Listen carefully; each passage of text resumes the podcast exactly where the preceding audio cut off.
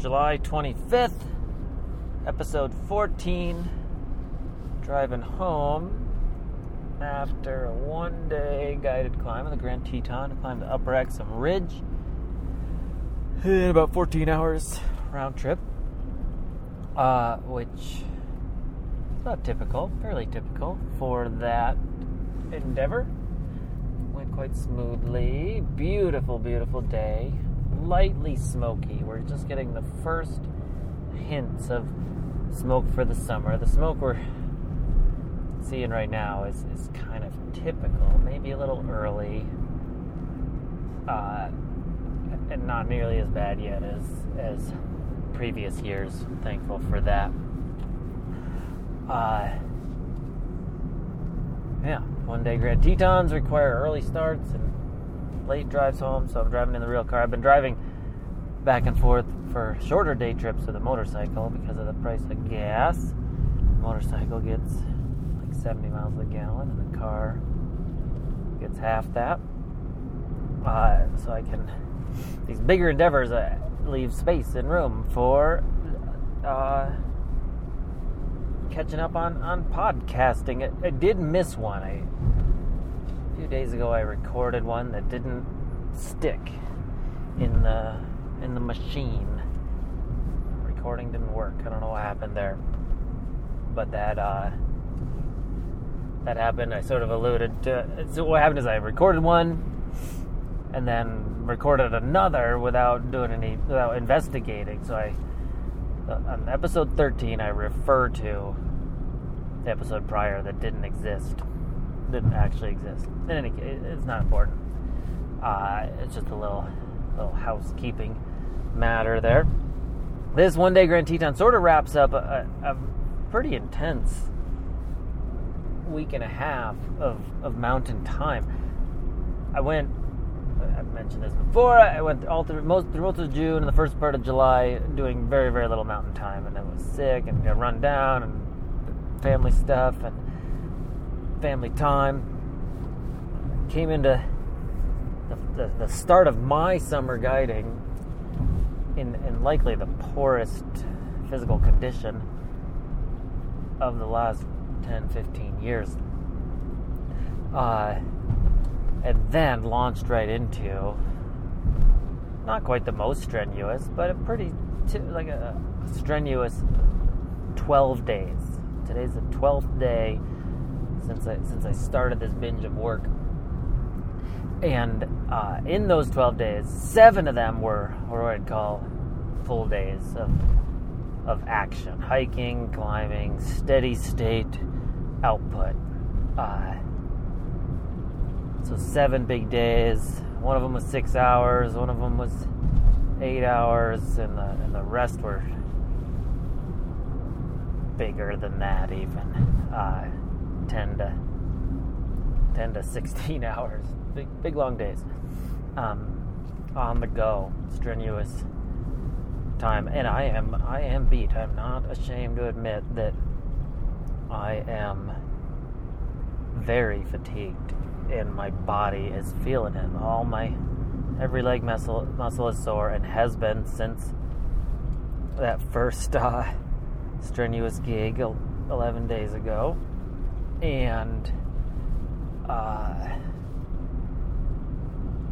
I, I'm trying to sleep as much as I can and eat as much as I can. I'm still quite beat, and it could be disheartening.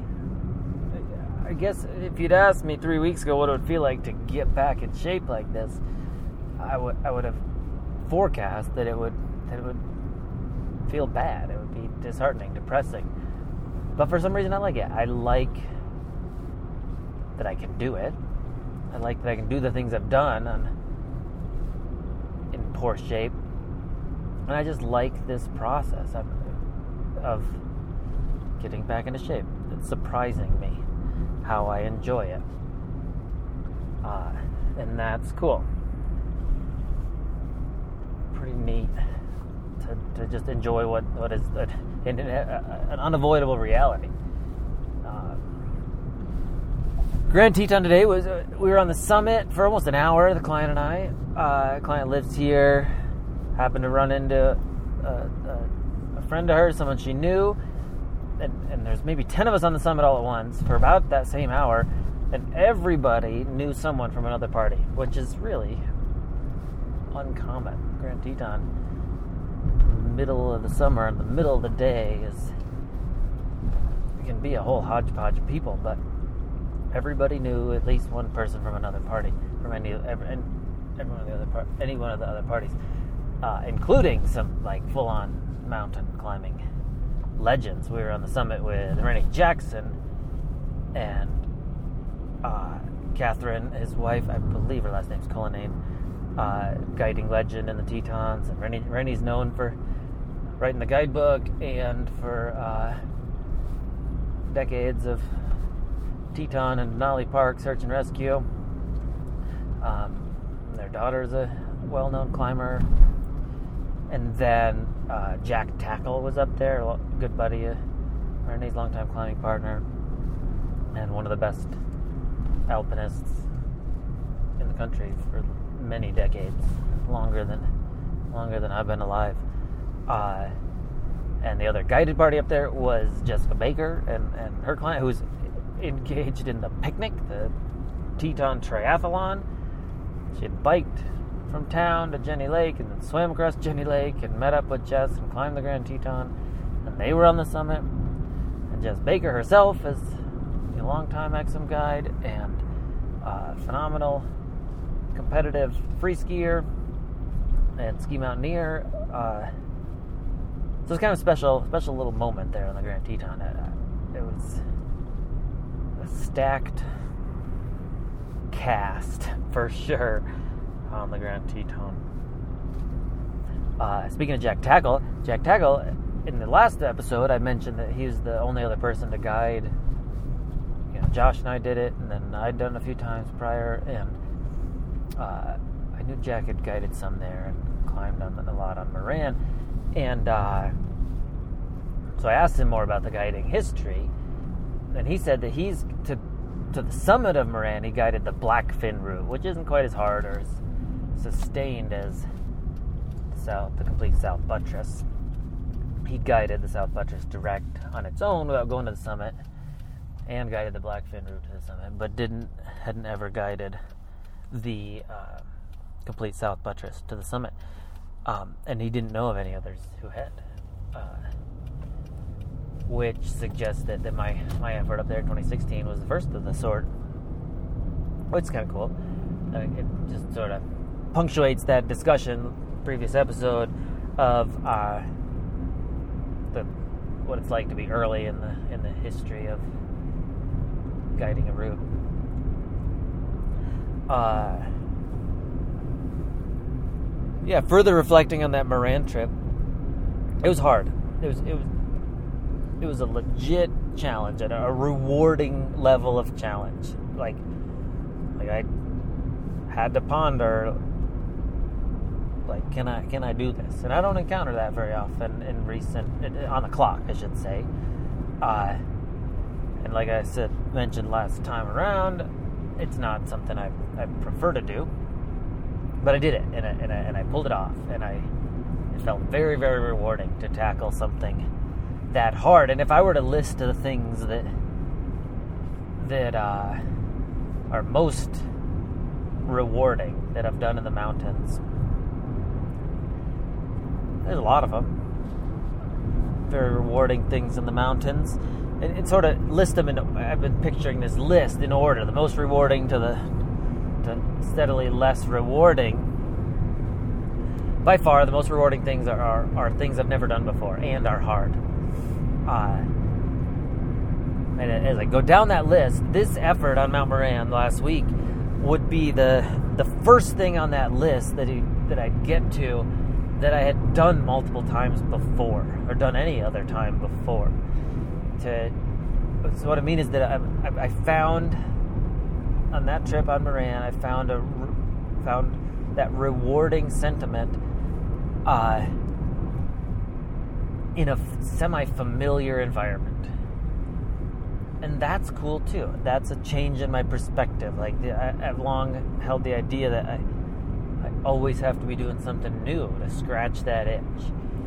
And whether it's aging or being a parent or going through this like low fitness and resuming or you know returning to to condition, whatever it is, all all those things put together probably leave me just different than I thought than I have long seen myself.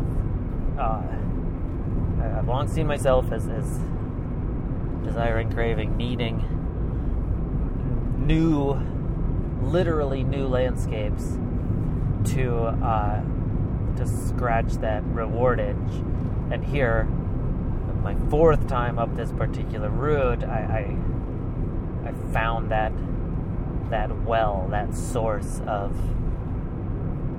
uh, uh, a rewarding sentiment, and uh, yeah, that that feels good. It's a neat uh, milestone, if you will, and, and just like other things going on right now, just a good feeling about finding balance in life and mountains and work family and such. Uh, it's encouraging. It means that I can, like, I can now envision finding meaning, scratching that itch, feeding that rat with, uh, without steadily pushing the boat out there uh, Speaking of family stuff, uh, I made a little list of random topics that crossed my mind while slogging the Grand Teton today.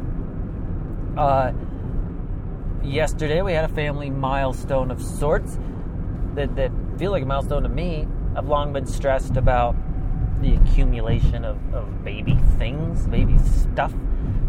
Long lived in fairly minimalist fashion. Recent years with home and home life essentially doing more and more home life um, uh, accumulating more stuff and the baby was was bound to further increase that and yesterday we visited good friends who are expecting a baby of their own and handed off all the things that charlie has grown out of uh, purposely setting the stuff aside as she grows out of it and we organized it and, and, and handed it right off to, to friends who are appreciative and, and put it to use. They have a full set of clothing for their impending baby for that baby's first month, and, it's just kind of plug and play for them, which is cool. Uh, and we get to get to close out that chapter, close out the the uh,